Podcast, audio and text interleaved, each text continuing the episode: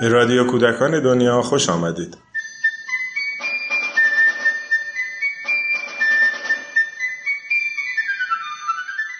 سلام. در تیر ماه 1376 سومین شماره از نشریه نامی مربی منتشر شد. بر روی جلد عکسی از آقای جبار باغچبان به چشم می‌خوره.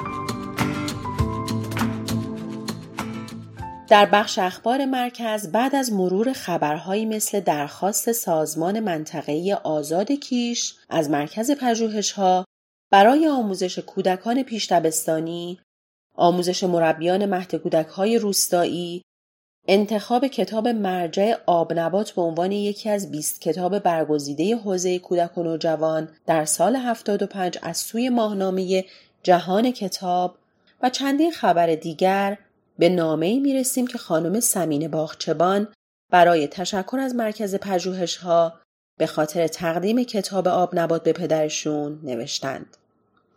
دوستان عزیز می‌خواستم بنویسم همکاران عزیز دیدم شمای پرکار را من کمکار چگونه می‌توانم همکار بخوانم؟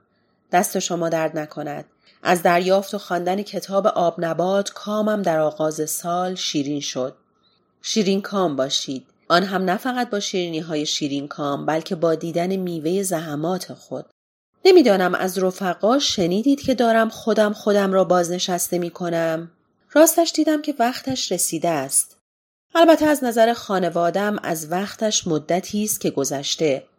آخر آنها نمی‌دانند برای کسی که در مدرسه به دنیا آمده در آن بزرگ شده و پدرش برایش آقا معلم بوده دلگسستن از محیط مدرسه چقدر دشوار است.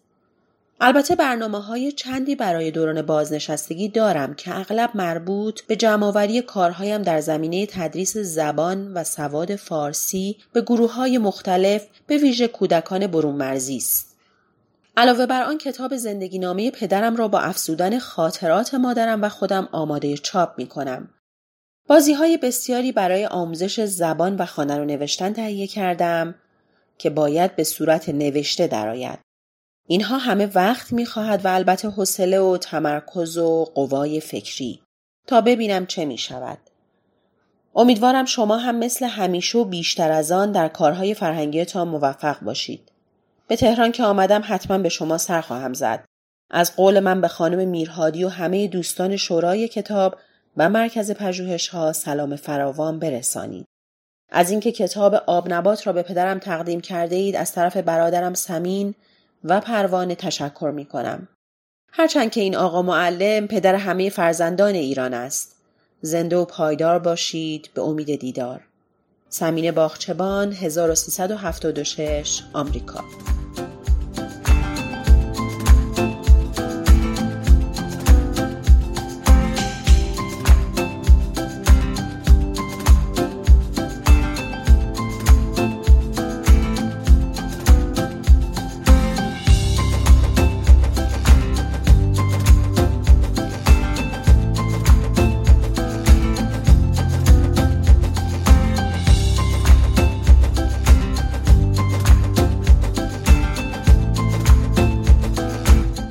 در میان اخبار کودک خبر آغاز به کار گروه بررسی کتابهای ویژه کودکان توانجو یا معلول در شورای کتاب کودک و انتشار اولین تقویم به زبان ترکی آذربایجانی ویژه کودکان و نوجوانان توسط گروه فرهنگی و هنری چیچکلر از خبرهای قابل توجه به حساب میان. در بخش اخبار خارجی هم تصمیم شورای ملی اسباب بازی در ژاپن برای راه اندازی مرکز امانت اسباب بازی در این کشور و همچنین تصمیم موزه حمل و نقل شهر لندن برای تدارک برنامه های ویژه کودکان پیش از دبستان از نکات جالب و خواندنی هستند. عنوان نوشته بعدی نشریه گزارش بازدید از مهمان شهرهای مهاجرین عراقی و افغانه. اردیبهشت سال 76 خانم زهرا اندلیبی و خانم طاهره قبرایی از سوی مرکز همراه نماینده کمیساریای عالی سازمان ملل میشن تا از چهار کمپ پناهندگان عراقی و افغان در شهرهای جیروفت، بردسیر، سروستان و جهرم بازدید کنند. قرار بود که مرکز پژوهش ها عهدهدار آموزش مربی و تأسیس مهد کودک در این مهمان شهرها بشه. بنابراین بازدیدهای اولیه می‌تونست نوع برنامه ریزی و چگونگی آموزش رو تعیین کنه. در بخشی از این گزارش خانم اندلیبی شرایط مهمان شهر سروستان را این گونه توصیف می کنند. تعداد کودکان پیشتبستانی به 400 نفر می رسد که معمولا بدون هیچ برنامه ای در سطح مهمان شهر پراکندند. از آنجا که سن ازدواج در این مهمان شهر برای دختران بسیار پایین است، پیدا کردن افراد مناسب برای آموختن شیوه های مربیگری بسیار سخت است. چون بسیاری از زنان 16-17 ساله خود صاحب چندین کودک پیشتبستانی هستند. بیسوادی زنان و دختران آشنا نبودن با زبان فارسی و نداشتن انگیزه برای آموزش مشکلاتی است که کار را در این مهمان شهر کمی سخت می کند. اما ضرورت تأسیس یک مهد کودک در این منطقه بسیار احساس می شود.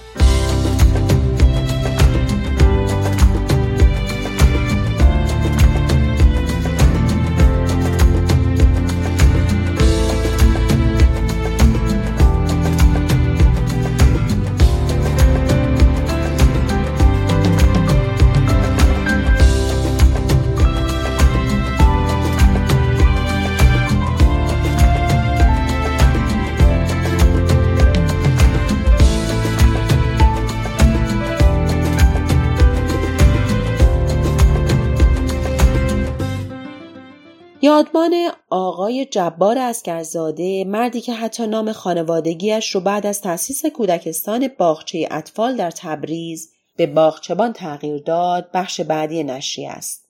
یادمانی با عنوان صبوری به خاطر کودکان نوشته خانم سعیده نصاری سانی خانم نصاری در نوشته خودشون به صبر، استقامت و خلاقیت آقای باغچبان در کار برای کودکان اشاره می کنند. او تلاش زیادی برای آموزش دختران در کنار پسران کرد. وقتی هم کودکستان ایشون رو در تبریز منحل کردن به شیراز میرن و کودکستان دیگری رو راه میندازن. در اونجا هم انواع بازی ها، سرود ها و روش های خلاق رو برای آموزش کودکان به کار می‌گیرن. حتی قصه هایی رو هم برای بچه ها می نویسند و لقب اولین معلف رو در این حوزه به خودشون اختصاص میدن. همه این کارها در زمانه ای صورت می گرفت که نه تنها انجام اونها برای یک مرد پسندیده نبود بلکه مشکلات و گرفتاری های بسیاری رو هم همراه داشت. آقای باغچبان وقتی به تهران میان و امکان تأسیس کودکستان دیگری رو پیدا نمی کنند این بار کار برای کودکان ناشنوا رو آغاز و دبستانی برای تعلیم اونها تأسیس می کنند. بنابراین ایشون بنیانگذار آموزش به کودکان ناشنوا در ایران لقب می گیرن. آقای باغچبان تا پایان عمر همچنان به تلاش برای بهبود زندگی کودکان بیوقف ادامه دادند. مطلب بعدی نشریه نامی مربی به گزارش مجله زن روز از مرکز پژوهش های آموزش پیش از دبستان اختصاص داره.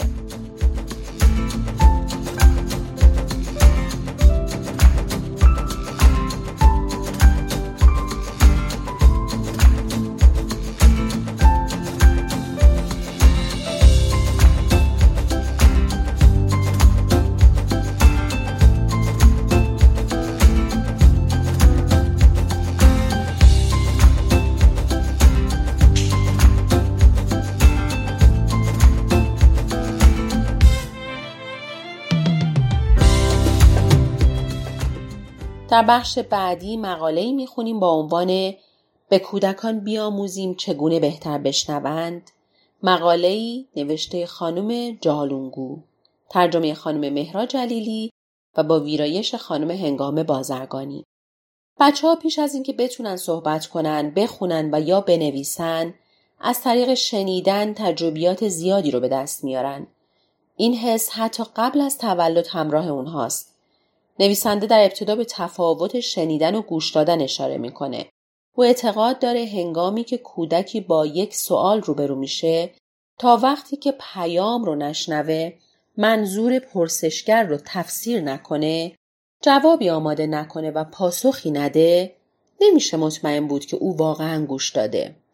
با وجود اینکه گوش دادن نقش اساسی در یادگیری کودکان بازی می‌کنه اما نمیشه از اونها انتظار داشت که بیشتر گوش کنند بلکه باید به اونها آموخت که چطور بهتر بشنوند.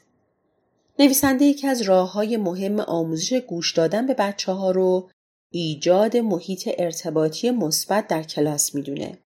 ایشون مقالهشون رو از دیدگاه یک معلم و با چندین پرسش پیش می‌برن. سوال اول این که آیا من الگویی مناسب برای آموزش بهتر شنیدن هستم؟ مطالعات نشون میده که وقتی بزرگسالان به مدت پنج دقیقه ساکت بمونن گوش کردن مفیدشون حدود 25 درصد میشه. بزرگترها باید از خودشون بپرسن چقدر می‌تونن بدون اینکه حرف بزنن این طرف و اون طرف رو نگاه کنن و سرگردان باشن به مخاطبشون گوش بدن. با وجود این آمار چطور از بچه ها انتظار دارن که مدام به اونها گوش بدن؟ نویسنده باور داره که معلم ها اول از هر چیز باید خودشون شنونده خوبی باشن. اونها باید افکارشون رو روی پیام حرفهای کودک متمرکز کنن. به او اطمینان بدن که شنیده میشه و با پرسیدن سوالهای مربوط به گفته های کودک این امکان رو براش فراهم کنن که حرفهاش رو پی بگیره. سوال بعدی که یه معلم باید از خودش بپرسه اینه که آیا کلاس من برای گوش دادن محیطی مناسب است؟ نویسنده پیشنهادهایی از قبیل برآورده کردن نیازهای جسمی، توجه به میزان شنوایی و سلامت، در نظر گرفتن شرایط اتاق، استفاده از وسایلی که به بینایی و شنوایی کمک می کنند، به وجود آوردن تجربیات متنوع شنوایی، کاست های موسیقی و چند مورد دیگر رو ارائه میده تا شرایط برای بهتر شنیدن در کلاس فراهم بشه. آیا هدفی برای گوش کردن کودکان در نظر گرفتم؟ در پاسخ به این سوال نویسنده از تفاوت گوش دادن به چیزی و گوش دادن برای چیزی صحبت می‌کنه. به نظر او معلم به جای اینکه تلاش کنه تا حواس بچه ها بر روی عوامل ظاهری شنیدن مثل شکل نشستن و نگاه کردن به یک نقطه خاص متمرکز بشه بهتر هدفی رو برای شنیدن تعیین کنه اینکه بچه ها بتونن از خلال گوش دادن پاسخ سوالهایی رو پیدا کنن آیا من به طور واضح با کودکان ارتباط برقرار می کنم؟ بقیده نویسنده همیشه سوال نکردن بچه ها به معنای درک موضوع نیست. معلم باید بتونه فضا رو برای پرسشگری بچه ها فراهم کنه تا از این طریق دنیای او روشن و واضح تر دیده بشه. نکته بعدی اطلاع از آگاهی اولیه بچه ها در خصوص یک موضوع. گاهی معلم موردی رو با بچه ها مطرح می‌کنه که فاصله زیادی با دانسته های اونها داره. بنابراین لازمه که معلم در هر مرحله موارد رو با بچه ها چک کنه تا اونها به صورت فعالانه در کلاس حضور داشته باشن و به او گوش بدن. سوال مهم بعدی در خصوص خانواده هاست. آیا معلم با والدین در این خصوص همکاری می‌کنه؟ مهارت خوب گوش دادن مثل خیلی از مهارت های دیگه در خانه شروع میشه و رشد می‌کنه. بنابراین باید به طرق مختلف از خانواده خواست که اول از هر چیز خودشون مثال خوبی برای یک شنونده باشند. وقت کافی برای این موضوع و گفتگو در خانه صرف کنند به بچه ها کمک کنند تا افکارشون متمرکز بشه. تجربیات مختلف مثل موسیقی، شعر، گفتگو و داستان رو در اختیار بچه ها قرار بدن و البته اونها رو از نظر نیازهای جسمی و روانی برای خوب شنیدن در خانه و مدرسه آماده کنند. و اما آخرین سوال در این مورد آیا گوش دادن قسمتی از برنامه های آموزشی به حساب میاد؟ مقاله به معلم ها پیشنهاد می‌کنه که تقویت مهارت خوب گوش دادن رو به عنوان یکی از اهداف آموزشی ببینند و برای اون برنامه داشته باشند. در پایان مقاله نویسنده اینطور نتیجه می‌گیره که کودکان برای خوب شنیدن به بزرگسالانی نیاز دارند که به طور مؤثر با آنان در ارتباط باشند. آموزگارانی که تفاوت‌های فردی کودکان را در امر شنیدن درک کرده و تمرینات منظم پرورشی را برای آنها تدارک ببینند. سومین شماره نشریه نامه مربی با دو نوشته دیگه به پایان می‌رسه.